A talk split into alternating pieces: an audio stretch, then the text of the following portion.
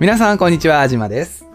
今回もですね、元気よくセカンドチャンネルを更新していきましょう。同時にですね、まあ音声メディアもね、更新を進めていこうかなと思うんですが、今回は焦点距離の話です。で、メインのチャンネルの方、YouTube のジマチューブカメラ塾ですね、楽しく学べるカメラ塾の方で、まあ、焦点距離に関しては、まあ、がっつりお話ししている動画がありますので、詳しくね、今回の内容を聞いていただいて、詳しくもっと知りたいなって方はメインチャンネルの方ね、チャンネル登録者数1万人を突破した、えアカウントがございますので、そちらをね、見てもらえたらなと思います。今回はまあ、セカンドチャンネルと音声メディアの、えー内容に向けてですので、その中からま抜粋した、ちょっと雑談ベースのね、お話になります。で、焦点距離、まあ、カメラをね、使っていると、まあ、いろいろ聞くと思います。まあ、スマートフォン使ってる分には正直そんなにね、広角とか望遠とか、まあ、どっちかというとズームみたいな形でね、聞くかなと思うんですけども、実はこの焦点距離っていうものはですね、レンズの中心部分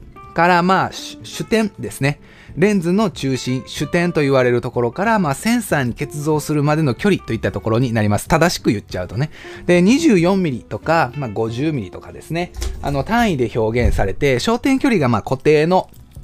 単焦点レンズっていったものと、柔軟に、まあ、焦点距離を変えることができるズームレンズっていったものがあるんですね。で、値が小さいと広角レンズっていったものになりますし、値が大きいと望遠レンズっていったものになります。なので、単焦点レンズっていうものがあります。こういったものですね。これ音声メディアの方にはちょっと申し訳ないんですが、今映像で見せている分には、こういった 60mm ですね。これマイクロレンズ、単焦点レンズ、もうどんだけ頑張っても、ここを回したとて、これはフォーカスなので、焦点距離をね、変えることはできないです。なので自分が近づくか、離れるかっていう風にしなくちゃいけないんですが、ズームレンズの場合はですね、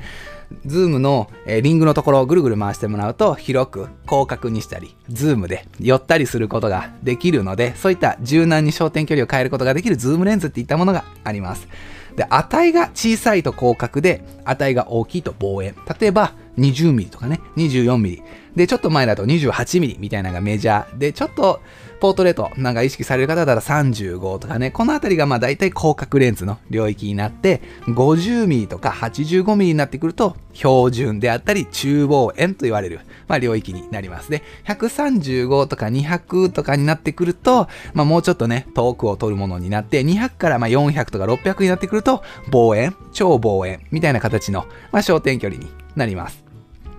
一般的にはですね、まあ、35mm 換算で 50mm のレンズっていったものが大体標準と呼ばれることが多いです。大事なのでもう一回言いますね。35mm 換算で 50mm ぐらい。なので、APS-C のカメラであれば、大体 35mm のレンズを使ってもらえると標準ぐらいかなとなります。で、フルサイズですね。センサーサイズがフルサイズのカメラだと、まあ、50mm のね、レンズを使ってもらえると、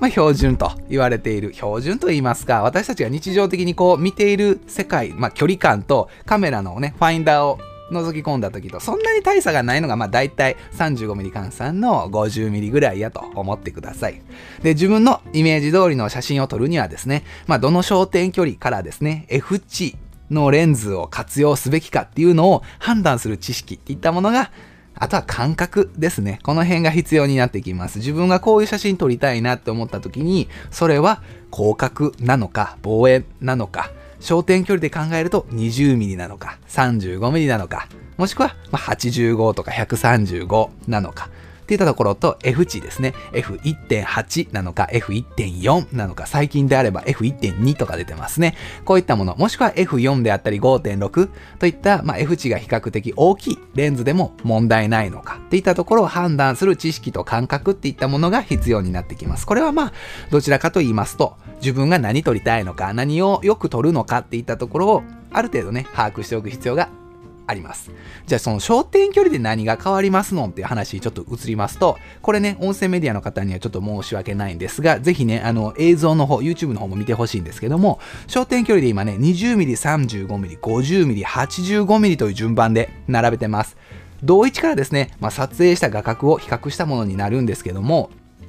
20mm で言うと、かなり広く撮れてますよね。これ、モデルさん座っていただいている位置も一緒やし、撮っている私も座ってる場所は一緒です。なので、カメラとモデルさんの位置関係は一緒なんですね。なんだけども、20mm で撮るとかなり広く、景色を含めて撮ることができます。なので、広角域では画角が広くて、で、どんどん35とか50とか85とかのですね、ちょっとずつ、まあ、標準であったり、まあ、中望遠、っていう領域によっていくと、どんどんどんどん画角っていったものが狭くなっていって、モデルさんの方がどんどんどんどん大きく映っていくようになって、かつ圧縮効果が出てきて、背景のところがね、広角だったらブワーンと大きく映っているものが、中望遠 85mm になってくると、もう背景の圧縮っていうのがぐっとあってですね、かなりぼやぼやっとした、まあ、ボケ感の、まあ、強い写真が撮ることができます。なので、望遠域っていうのは、ボケ感が強く出て圧縮効果が出せるので、まあ、人物撮影なんかやったら、まあ、50とか85とか105とか135がよく使われている、まあ理由の一つになってきますよね。簡単にぼかすことができるというところですね。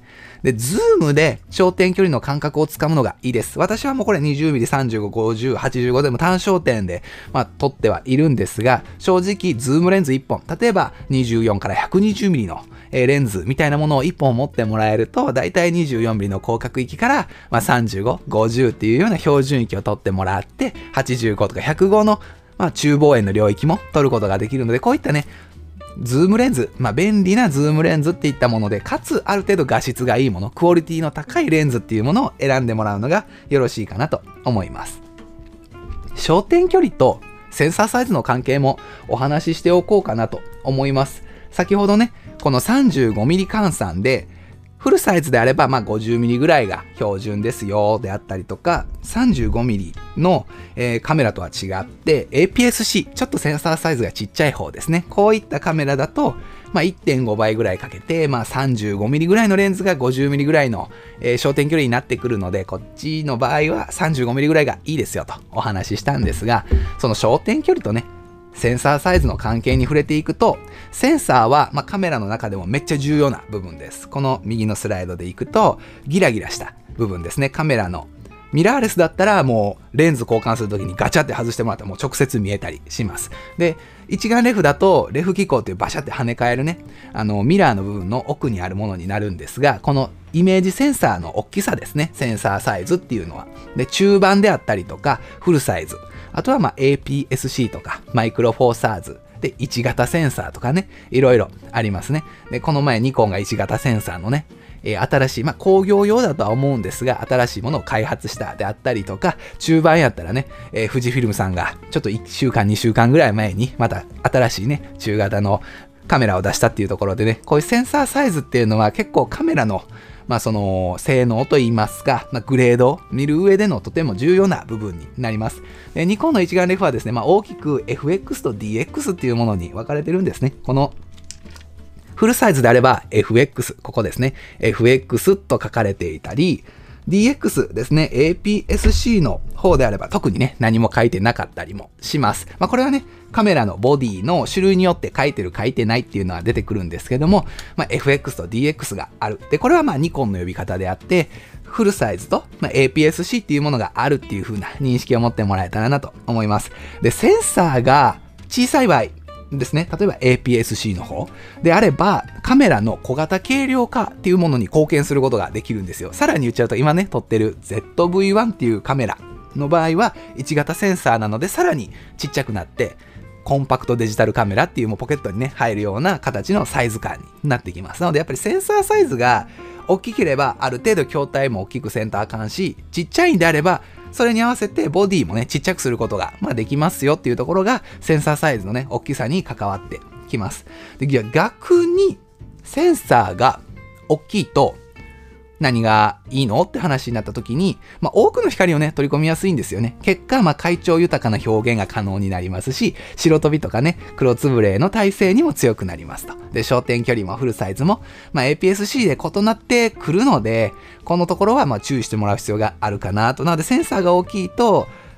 その分ね、たくさんの光の情報っていったものを仕入れることができる。仕入れるというか、キャッチすることができるので、まあ、黒い部分からね、白い部分までを幅広く、ほんまやったら、ちっちゃいセンサーやったら潰れちゃってるところも、豊かに、えー、ちゃんと色情報を持って撮ることができるというところがあります。で、APS-C の場合はだいたい1.5倍ぐらいで、マイクロフォーサーズの時は約2倍ぐらいの感覚で、まあ、フルサイズとね、比較してもらえたらなと思います。で、この左下にね、FX で、モデル3同じ位置、カメラマン同じ位置で撮った時、FX やったら結構大きく撮れるんですよね。で、DX やったらちょっとね、一回りちっちゃく撮れるっていったところで、まあこれがね、センサーサイズの大きさの関係になってきます。じゃあ逆を言っちゃうと、なんとなくセンサーサイズがちっちゃいと、